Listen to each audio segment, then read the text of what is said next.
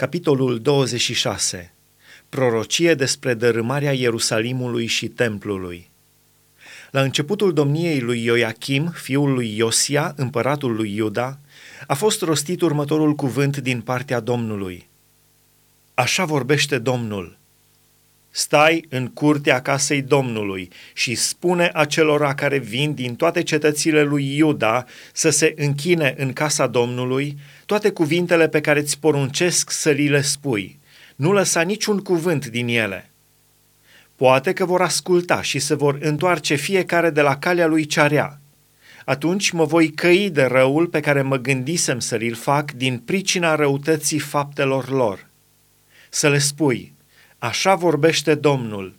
Dacă nu mă ascultați când vă poruncesc să urmați legea mea pe care v-am pus-o înainte, dacă nu ascultați cuvintele robilor mei proroci pe care vi trimit, pe care vi-am trimis dis de dimineață și pe care nu i-ați ascultat, atunci voi face casei acesteia ca lui Silo și voi face din cetatea aceasta o pricină de blestem pentru toate neamurile pământului.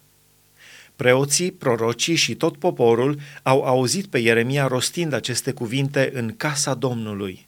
Și când a isprăvit de spus Ieremia tot ce-i poruncise Domnul să spună întregului popor, preoții, prorocii și tot poporul au pus mâna pe el și au zis, Trebuie să mori negreșit!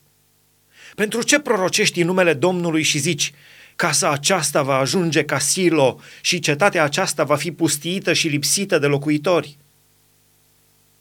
Tot poporul s-a îngrămădit în jurul lui Ieremia în casa Domnului. Când au auzit căpetenile lui Iuda aceste lucruri, s-au suit din casa împăratului la casa Domnului și au șezut la intrarea porții celei noi a casei Domnului. Atunci preoții și prorocii au vorbit astfel căpetenilor și întregului popor – Omul acesta este vinovat de pedeapsa cu moartea, căci a prorocit împotriva cetății acesteia, cum ați auzit voi înșivă cu urechile voastre.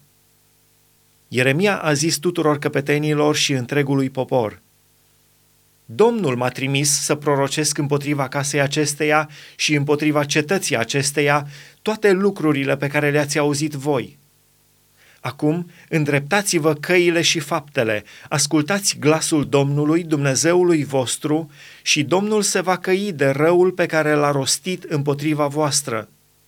Cât despre mine, iată-mă în mâinile voastre. Faceți-mi ce vi se va părea că este bine și drept. Numai să știți că, dacă mă veți omorâ, vă veți face vinovați de sânge nevinovat, voi, cetatea aceasta și locuitorii ei – căci Domnul m-a trimis în adevăr la voi să rostesc în auzul vostru toate aceste cuvinte.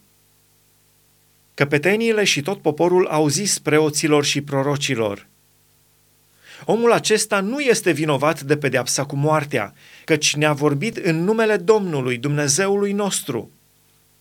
Și unii din bătrânii țării s-au sculat și au zis întregii adunări a poporului – Mica din Moreșet prorocea pe vremea lui Ezechia, împăratul lui Iuda, și spunea întregului popor al lui Iuda, Așa vorbește Domnul oștirilor. Sionul va fi arat ca un ogor, Ierusalimul va ajunge un morman de pietre și muntele casei Domnului, o înălțime acoperită cu păduri. L-a omorât însă oare Ezechia, împăratul lui Iuda și tot Iuda? Nu s-a temut Ezechia de Domnul? Nu s-a rugat el Domnului? Și atunci Domnul s-a căit de răul pe care îl rostise împotriva lor. Și noi să ne împovărăm sufletul cu o nelegiuire așa de mare? A mai fost însă un om care prorocea în numele Domnului, Urie, fiul lui Shemaia, din Chiriat Iearim. El a prorocit împotriva cetății acesteia și împotriva țării acesteia tocmai aceleași lucruri ca Ieremia – Împăratul Ioachim, toți vitejii lui și toate căpeteniile lui au auzit cuvintele lui și împăratul a căutat să-l omoare. Dar Urie, care a fost înștiințat de lucrul acesta, s-a temut, a fugit și s-a dus în Egipt. Împăratul Ioachim a trimis niște oameni în Egipt și anume pe El Natan, fiul lui Acbor, și pe alții împreună cu el în Egipt – Aceștia au scos din Egipt pe Urie și l-au adus la împăratul Ioachim, care l-a omorât cu sabia și i-a aruncat trupul mort în mormintele copiilor poporului. Totuși, mâna lui Ahicam, fiul lui Șafan, a fost cu Ieremia și el n-a lăsat să fie dat pe mâna poporului ca să fie omorât.